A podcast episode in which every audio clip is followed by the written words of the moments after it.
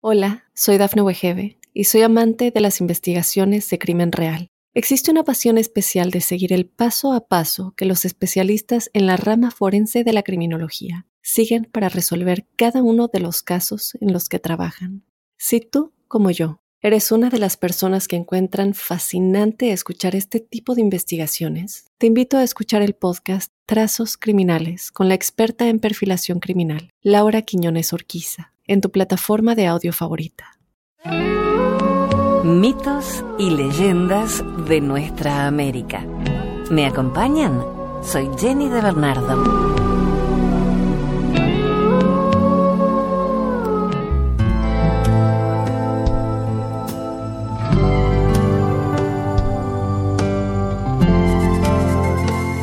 Gracias, muchas gracias por tu compañía. Todas las semanas te traemos mitos y leyendas de nuestros países, de nuestra maravillosa América. El mito es un relato de hechos maravillosos. Siempre está protagonizado por personajes sobrenaturales, dioses, monstruos, semidioses, héroes extraordinarios. Mientras que la leyenda es una colección de cuentos relacionados entre sí de hechos imaginarios, pero que se consideran reales. A veces se da una mezcla de hechos reales y de ficción, aunque se parte siempre de situaciones históricamente verídicas.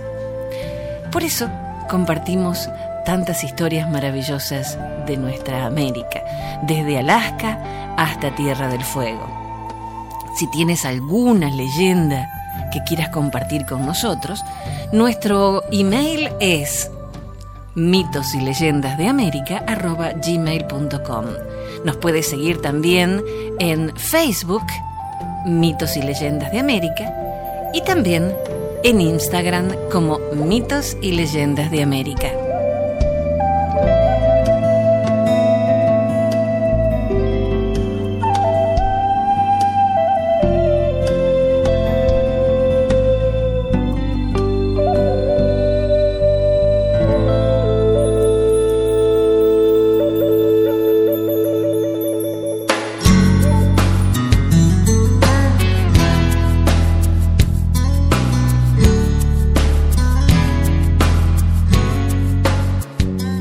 Cuando pensamos en la luna, pensamos en femenino, pensamos que es una mujer.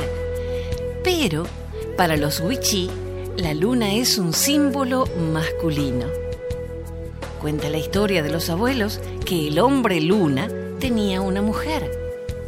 Vivieron mucho tiempo juntos hasta que un día el hombre luna se sintió morir. Pero le dijo a su mujer que en tres días iba a volver por eso se pierde la luna y vuelve a salir como luna nueva. Le dijo a su pareja, voy a morir, pero volveré en tres días y estaré sentado en la puerta de mi tumba. El hombre luna le pidió a su mujer que fuera a la tumba y llevara un balde de agua para que lo limpiara y que no tuviera miedo. Si esto se cumplía, él volvería para estar juntos.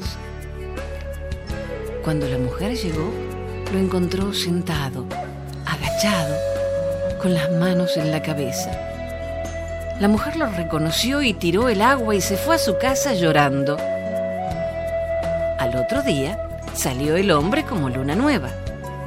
La mujer se sintió tan triste que se pasó seis días llorando y murió de amor. Pero el hombre luna la llamó y la convirtió en estrella para tenerla siempre junto a él. Así nació el lucero, la mujer y el hombre luna.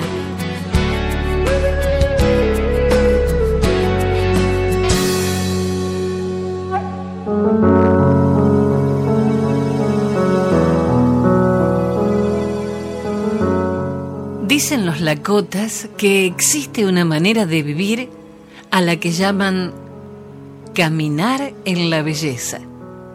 Se dice que uno camina en la belleza cuando tiene su tierra, parte física, y su cielo, parte espiritual, en armonía.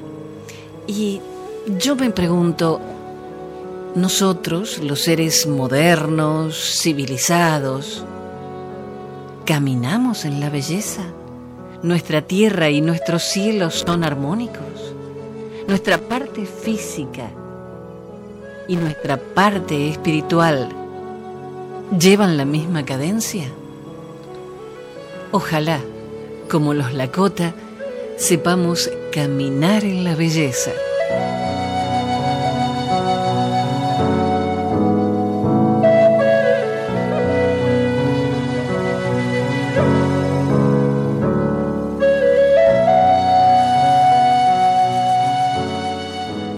Vamos a seguir caminando en la belleza de los indios Lakota con esta leyenda del cazador de sueños.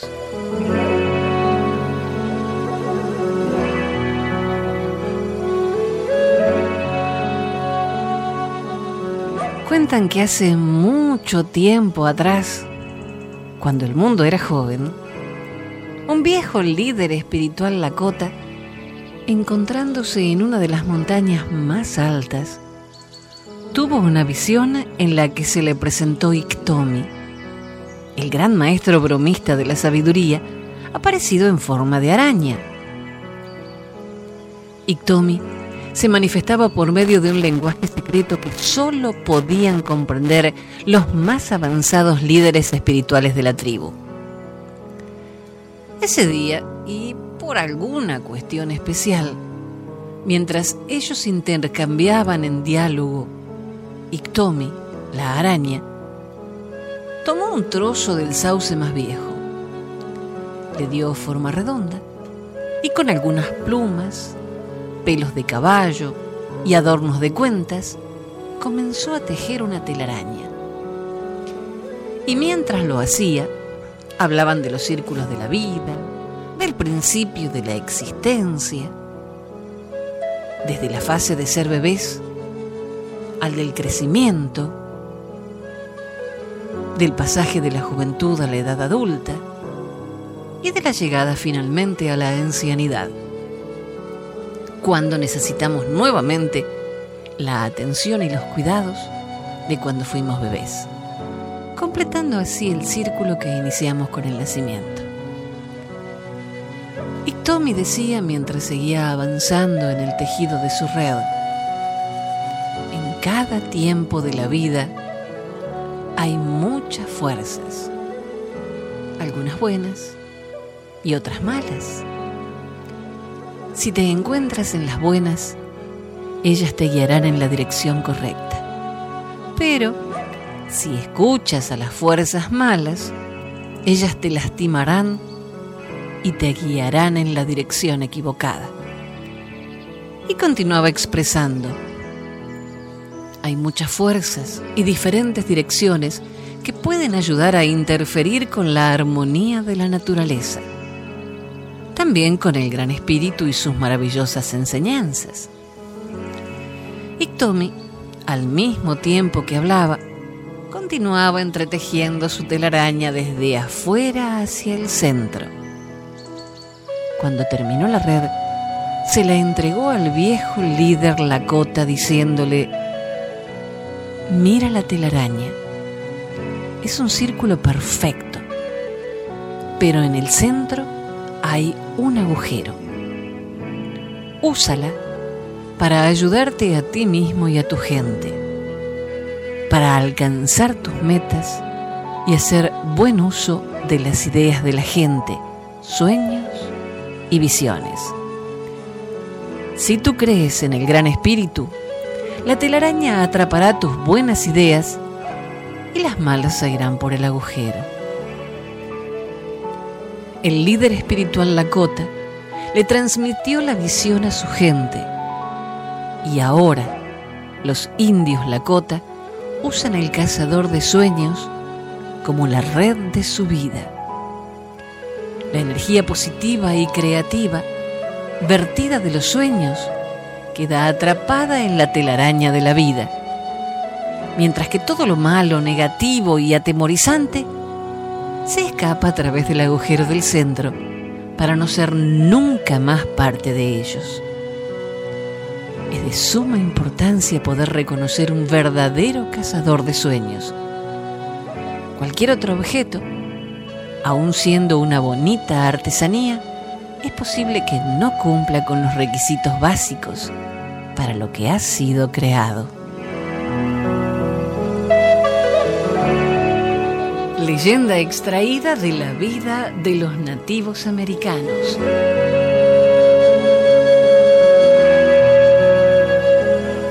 Nuestro agradecimiento a Causac por acompañarnos con su música en cada encuentro.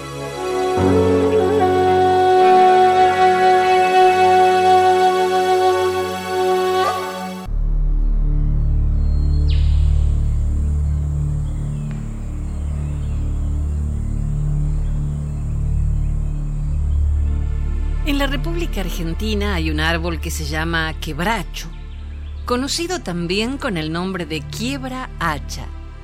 Es un árbol que debe su nombre a la extraordinaria dureza de su tronco. El quebracho colorado se caracteriza por el color rojo de su madera, a diferencia del quebracho blanco cuya madera es de este color. Su madera es extraordinariamente dura, muy rica en tanino, tiene especial resistencia a la humedad por lo que en muchos casos reemplaza con ventaja al hierro, como sucede con los durmientes del ferrocarril, postes, pilotes, y se usa en trabajos hidráulicos. Se utiliza también para leña y para fabricar carbón. El tanino que se extrae del tronco del quebracho colorado constituye un importante producto de exportación. Es muy útil en el curtido de cueros, pues evita que se pudran. Es fácil comprobar la utilidad inmensa de esta planta y la riqueza que representa para la economía del país. Vamos a compartir ahora una leyenda quichua sobre el quebracho colorado.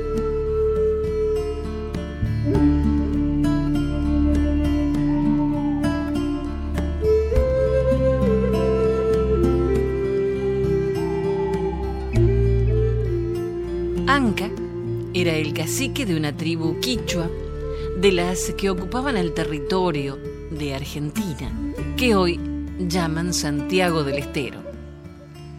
La selva, poblada por gigantes de troncos recios y grandes copas siempre verdes, de cuyas ramas colgaban como encajes las lianas y las enredaderas, les proporcionaba el alimento necesario para su subsistencia. El tacu, el árbol sagrado de los bravos indígenas, era la planta completa. El tacu es el algarrobo.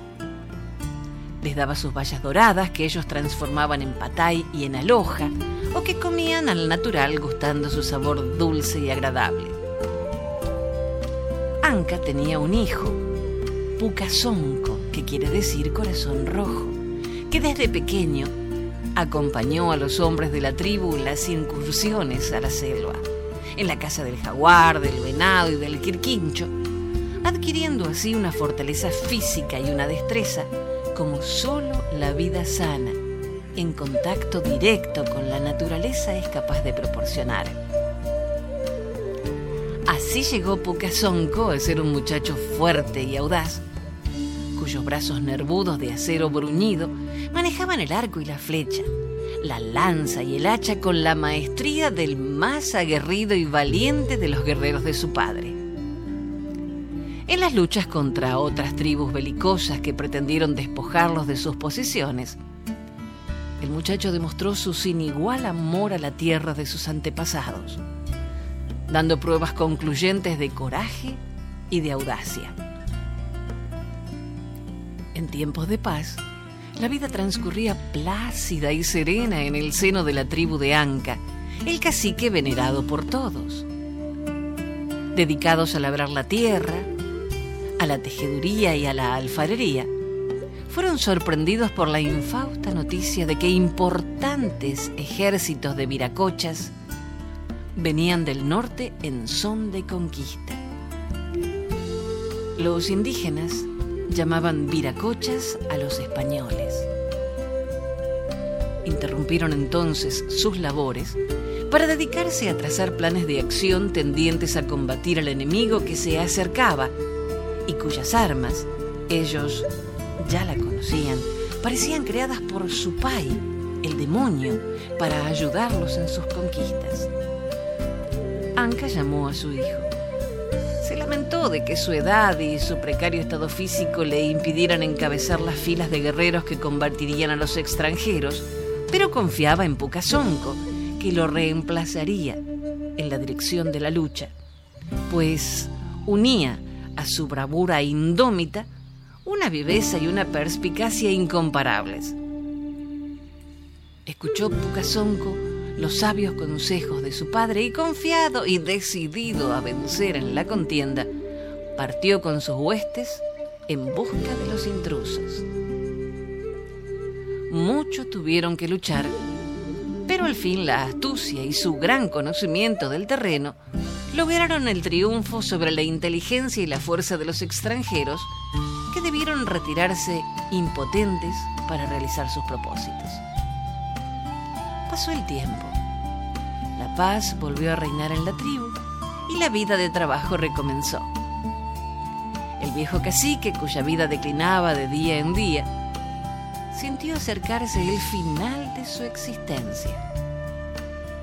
La alarma cundió entre los que lo rodeaban y de inmediato se envió a llamar al hechicero. Presto acudió el machi y bien provisto, tal como acostumbraba hacerlo siempre. A fin de dar visos de verdad a su tratamiento, recogía una piedrita, una espina, un gusano o cualquier objeto que le fuera posible llevar en la boca, y con él, así escondido, se presentaba ante el enfermo. Esto mismo hizo en la presente ocasión, en que llevaba debajo de su lengua, oculto a las miradas de todos, un gusano hallado junto a su toldo. Entró a la casa del cacique moribundo chupando la pipa que solo rara vez dejaba de fumar. Se acercó al enfermo y como si realmente conociera el mal que aquejaba al anciano, aplicó sus labios al pecho del curaca chupando con fuerza. Parecía que con esto bastaba para arrancar del cuerpo la dolencia que lo aquejaba. Después de realizar varias veces esta operación, se levantó.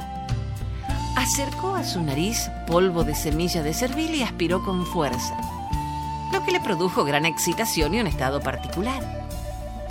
Parecía hallarse poseído por algún espíritu extraño.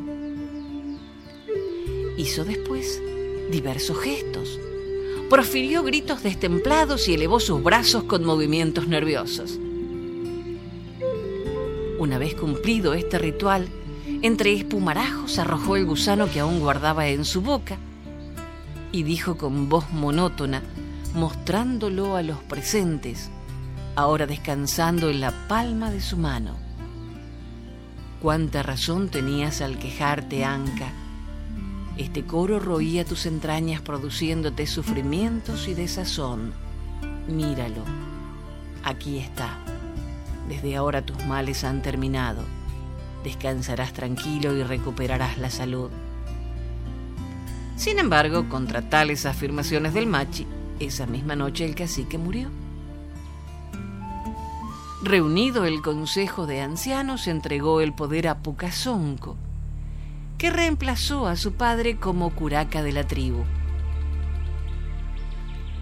Al poco tiempo volvieron a llegar rumores de que ejércitos de hombres blancos, en camino desde el norte, avasallaban a los pueblos indígenas que encontraban a su paso. Fue lo suficiente para que los súbditos de Pucasonco, encabezados por él mismo y siguiendo sus ejemplos de audacia y de bravura, no pensaran sino en prepararse para hacer frente y expulsar de su dominio a los odiados extranjeros. El chasqui que llegó con la confirmación de la noticia de su arribo venía impresionado por el aspecto marcial de los españoles, cuyos cascos de metal bruñido relumbraban al sol. También sus corazas refulgían con brillo de oro al ser alcanzadas por los rayos de Inti. Y llegó el día en que la selva se pobló de extraños ruidos, de retumbar de cascos de caballos, de chocar de armas y de voces que hablaban un idioma desconocido. Los españoles estaban muy cerca de la aldea. Habían decidido acampar a la salida de la selva. Allí establecieron su cuartel. La rapidez del chasqui, cuyas ágiles piernas y su gran resistencia le permitían recorrer largas distancias en relativamente cortos espacios de tiempo, hizo posible que los indígenas de la tribu de Pucasonco conocieran el arribo de los españoles al tiempo que estos realizaban las tareas de instalación. Los indígenas aprovecharon la nueva para prepararse. No querían ser tomados desprevenidos. Esa noche Pucasonco no durmió. Por primera vez debía enfrentar como jefe supremo de su tribu a un enemigo tan peligroso como era el extranjero. Por eso, su mente no dejó un momento de elaborar proyectos. Deseaba salir airoso de tan difícil situación, salvando sus posesiones y el bienestar de su pueblo después de mucho luchar consigo mismo, decidió poner en práctica un plan audaz y por demás arriesgado, pero con el que le pareció tener más probabilidades de triunfo. Decidido llamó a los guerreros más importantes. Era medianoche y todos dormían en la aldea indígena. Cuando estuvieron reunidos, el curaca así les habló. Como lo afirmó el chasqui que vino del norte, un ejército de viracochas ha acampado a la salida de la selva, instalando allí su cuartel. Sin duda piensan atacarnos, dirigiendo desde allí las operaciones. Pero he decidido que no le demos tiempo para que procedan así, sino que por el contrario, tomándolos por sorpresa y aprovechando que se hayan preparando su instalación, seremos nosotros quienes iniciaremos el ataque única forma que pueda favorecer nuestra acción. Los extranjeros son muchos y sus armas seguras y diabólicas aniquilarán a nuestros hombres. Si a nuestro brillo y a nuestra bravura no agregamos astucia y sagacidad, estamos perdidos. Ellos serán los vencedores. Un rumor de voces indignadas acompañó sus últimas palabras. El más importante de los guerreros respondió, Señor, imparte tus órdenes, que nosotros estamos dispuestos a cumplirlas. No dejaremos de luchar mientras estemos con vida hasta que hayamos expulsado al último viracocha. Rápido se hicieron los preparativos. La tribu estuvo en pie en contados minutos. La noche sin luna favoreció a los nativos, que así encubiertos por la oscuridad, marcharon decididos a exterminar a los intrusos. Comenzaba a clarear cuando llegaron cerca de su punto de destino. Se distribuyeron de acuerdo a las órdenes del curaca y con empuje fiero se lanzaron al ataque de la guarnición. Sin embargo, y contra todas las suposiciones de los jefes indígenas, en el cuartel de los españoles no se hallaban desprevenidos. Hombres avesados en la lucha contra el indio al que venían combatiendo desde hacía tanto tiempo, sabían que era necesario estar siempre alerta si no se quería ser víctima del ataque sorpresivo y astuto de los naturales. Y se entabló la contienda, recia, tenaz, salvaje. Gritos estridentes, alentando a la lucha, se mezclaban con el estampido de los arcabuces. Se habían enfrentado la bravura de unos con el coraje de los otros. Rodaban los heridos alcanzados por el fuego de las armas españolas y caían estos, atravesados por las flechas mortíferas de los naturales. Pero llegó un momento en que los indígenas, vencidos por la superioridad de número y de elementos, seguros de sucumbir ante aquel poder nefasto y arrollador de las armas extranjeras, abandonaron la lucha dispersándose en todas direcciones.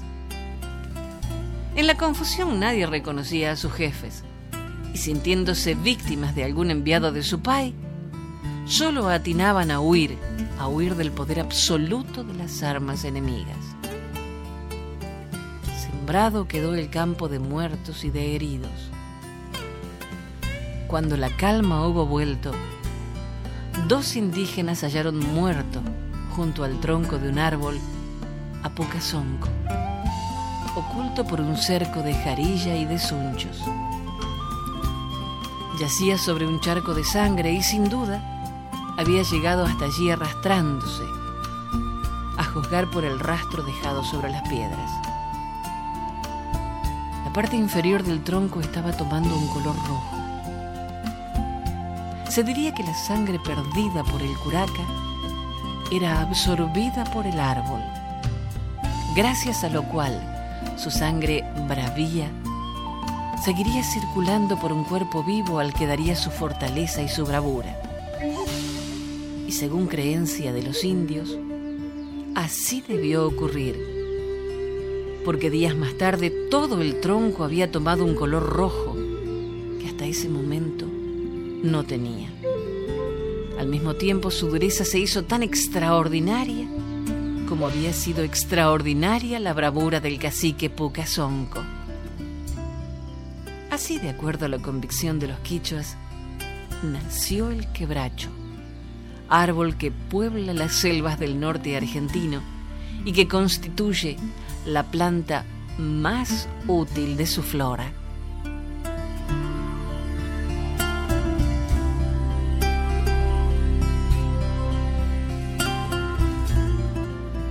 Extraído de cuaderno de cuentos y leyendas indígenas.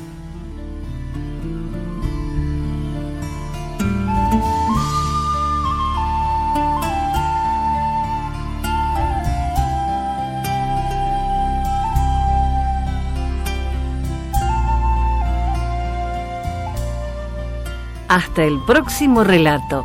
Soy Jenny de Bernardo.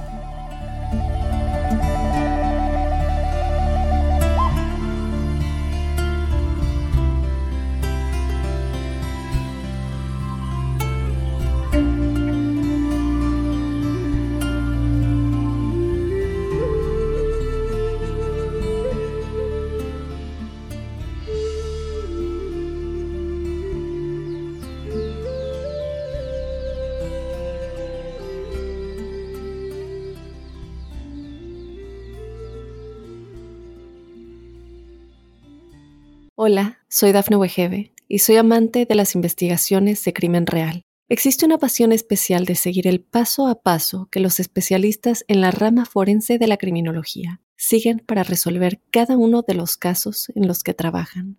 Si tú, como yo, eres una de las personas que encuentran fascinante escuchar este tipo de investigaciones, te invito a escuchar el podcast Trazos Criminales con la experta en perfilación criminal, Laura Quiñones Orquiza en tu plataforma de audio favorita.